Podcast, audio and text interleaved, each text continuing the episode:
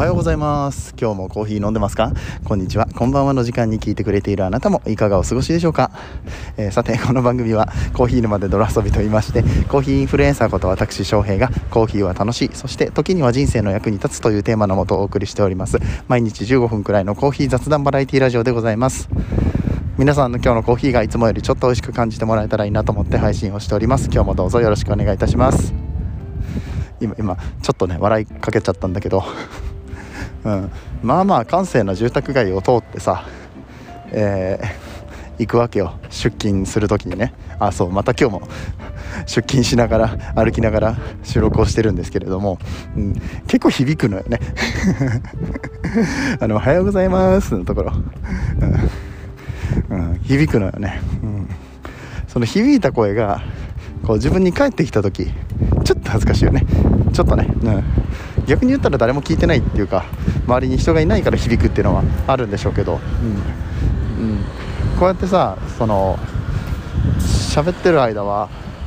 何まだほら電話してるみたいな感じに聞こえるけど見えるけど。今日もコーヒー飲んでますかってもうね、うん、なんだこの人って。なるわなそれはな、うん、はいということでオープニングトーク始めていきたいと思うんですけれども。いや今目の前にねあの葉っぱがありまして葉っぱっていうか草、うん、これこれなんて名前なんだろう。これあの多分苦手な人いるかもしれないからあのもしあれ苦手の苦手な感じがするなって思ったらあの3分ぐらい飛ばしていただければと思うんですけどあのさなぎみたいな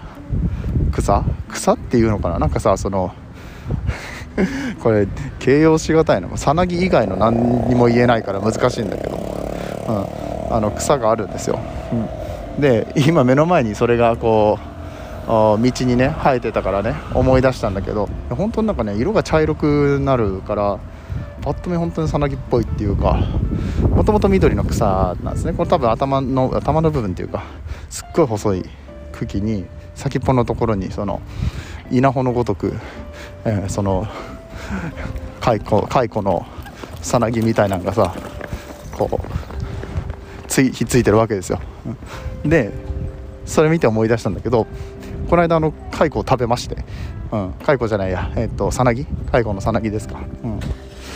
僕人生2回目かな、うん、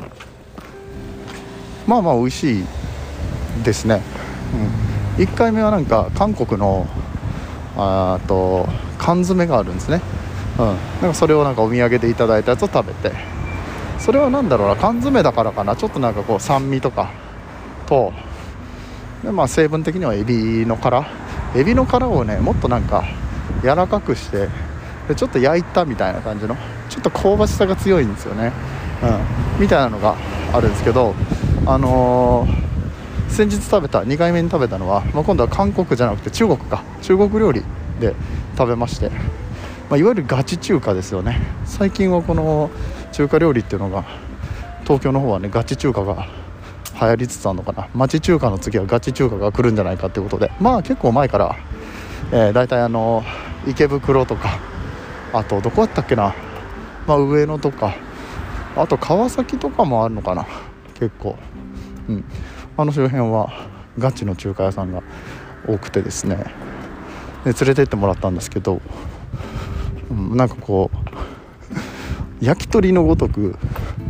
あの蚕のこの蚕は幼虫か。さなぎですね、うん、そう、えー、あれがまあずらっと。10個か15個は15個はないかなぐらいのその長い串にね刺さって出てくるわけですよ、うん、まあまあ美味しかったよね。あれは四川風だったかな僕が行ったところは。ちょっとピリ辛な感じで、はい、味付けしてあったんだけれども。結構美味しいですね。虫。食べたことあります？皆さん、まあ、あれ栄養がすごくあっていいと言われてて完全養殖だとかあとなんだっけな。なんかアミノスコアがいいとかね。いろいろ言うんだけどうん。なかなか日本では食べれるところ少ないしあとなんか、まあ、やっぱり気持ち悪いって思う人が多いよね。文化的にだってもともと食べてないから、まあ、あの蜂の子とかイナゴとか食べる地域もありますけど一般的ではないからさ。ね。美味しそうとは思わないね、うん、まあちょもうちょっと食べれるところ増えたらいいなとか思ってるんだけど、うん。まあ、あとは安全性の部分ですかね。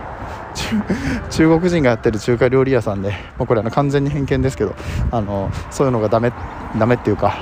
信用ならんみたいな風に思ってる人も多分中にはいると思うからなかなかね、えー、この海外のっていうよりもなんか日本で日本人が、えー、そういうお店をやるっていうのがいいのかなと思うんだけどね。まあなかなか難しいか。無理やり食べるもんでもないしな、うん、無理に合わせなくていいんだけど、あとビジネスチャンスだと思ってるんだったらちょっと難しいかな。っていうところはあるね。一回あの給食でそれをなんか出したのがすごい炎上しちゃったみたいなのが今年入ってからかな。ありましたよね、うん、あれ、まあ、虫の甲殻類のその外外甲殻類じゃないわ、えーと、虫の、何？昆虫のこの殻ですか。あれは結構あのー、エビの成分とエビの殻の成分と同じだからうん、アレルギー甲殻類アレルギーの人はねあのアレルギー出ちゃったりとかしますからね。本当に気をつけていただければと思います。はい、えー、てな感じで。急に虫の話をねもう目の前に目の前にパッとあったものをね話しちゃう。何にも準備してないです話なってあすごい風何にも準備しちゃいないんだけれども、えー、なぜかその目の前にあったものでバッとこう。ね雑談を始めるっていうのねこの番組の特性でございますけどもそんなことを話してる間にね、えー、私が駅に着いてしまいますので もう終わっちゃうよって番組がコーヒーの話をしないまま終わっちゃうよっていうことになったら困るので、えー、ちょっと今日はねニュースから思ったことを話していきたいと思うんですけれどもなんかねなだまかな？が、えー、外国人向けにものすごく高い、え、旅行プランを出しましたっていうのがニュースになってて、まあ、すごいいい取り組みだなと思ったので、えー、紹介したいかなと思います、えー、どんな話でしょうか、えー、本編やってまいりましょう。この放送は歴史とか世界遺産とかを語るラジオ友沢さんの提供でお送りします。えー、僕が最初に見たのはですねツイッターの日経新聞電子版のツイート。横浜なだまんのインバウンド向けコースは個室確約で1人6万5000円。海外サイトで予約購入でき現地で QR コードを提示するだけ。価格は日本人向けの2倍でも申し込みが好調ですと。日本人向けの2倍。6万5000円ですよ。なだまんで。まあなだまんなんて行ったことないんだけどさ。いあのデパートとか行くとなんかお弁当とかありますよね。まあ、ちょっと高級な感じっていうイメージありますけどまさか6万5000円のコース。個室確約はまあちょっと嬉しいかもしれないけど、ま、日本人向けの2倍って書いてあるから約2倍って考えたら1人3万5000円ぐらいは普通にするのかなっていうコースだけど、うん。まあ、でも、ね、6万5000円かって。なかなかななかなかな感じではあるんだがただこの6万5000円って数字を見ると我々すごくあのびっくりするほど高級なイメージはきますが今やっぱり円が弱いからあの海外から来る人たちにとってはどうだろうどんぐらいに見えるのかな？5万ぐらいかな。でしかも旅行でしょ？旅行だったらええかとかあとはパックに組み込まれてしまえばもうそこでいいじゃん。ってこれを目指していこうぜっていう風にもうなんか計画ができるというか考えなくていいというか、うん、旅行なんてそもそもお金使うものだしねって。えー、特にこのインバウンド向けっていうのがどの辺の人たちを指してるのか分かんないけど、まあ、一時期あったみたいに中国とかのねすごい富裕層の人たちが、えー、この1万2万の違いあんまり気にしないんじゃないかなと。いうところで、まあ、分かんないけどね。じゃないかなっていうので、うん。まあ、おそらくこういうプランが出されてで実際に売れてると。すごいことですよ。うん。なだまみたいに名前があるところだから、えー、より良かったのかなっていうのはあるんだけれどもこのパッケージっていうのはおそらくどこにでも転用ができてまあお分かりですね。僕が言いたいのはコーヒーでいけるよねでコーヒーだけじゃなくって例えばケーキアフタヌーンティーとかさ、うん、みたいなのでもいけるしなんだったらツアーパッケージで組んじゃえばいいんですよね、うん。もう専用のリムジンバスみたいなリムジンバス？リムジンとかバスとか？いや知らんけど。自分がそういう立場じゃないからあんまり想像はついてないけど。まあでもそのその安っぽいツアーじゃなくって分かります？あの あるじゃん。沖縄とか行くとさ沖縄を引き合いに出して申し訳ないんだけどあの これ何年の何年前の車ですかみたいなあのボロボロのワゴンにたくさん人詰め込んでこうレンタカーの、え、発着場まで行くみたいなあの受付まで、ね、行ったりだとかあるよね。あの空港の駐車場のシャトルバスみたいなのとかね、うん、あんなのではなくってもうちょっとなんかちゃんとした車しっかりとこの、まあ、それこそレクサスとか使ってさあのふかふかの座席でですよ。レクサスそれなんだろうな。45台こう連なっていくツアーとか やってもまあそれは面白いのかなと。日本っぽくないですか？レクサスだったら。ね、うん、でそういうので僕が思ったのはまあちょっと沖縄とか行けそうだなって思ったのはそのリゾート地だしであの農園がありますよね。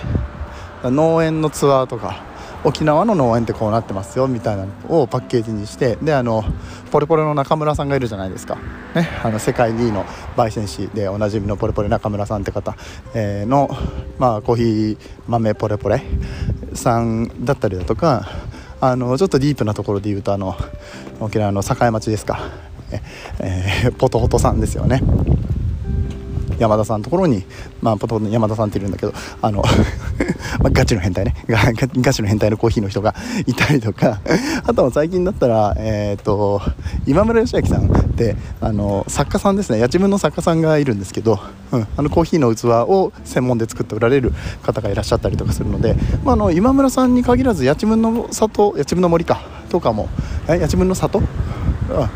みたいなところにねあのみんなを連れていくっていうのもありだと思いますしそのツアーパッケージを外国人向けにちょっと値段高くて設定するのってすごいありだなと思って、うん、であの本当に美味しいコーヒーいわゆる最近はそのねインフューズだったりだとかも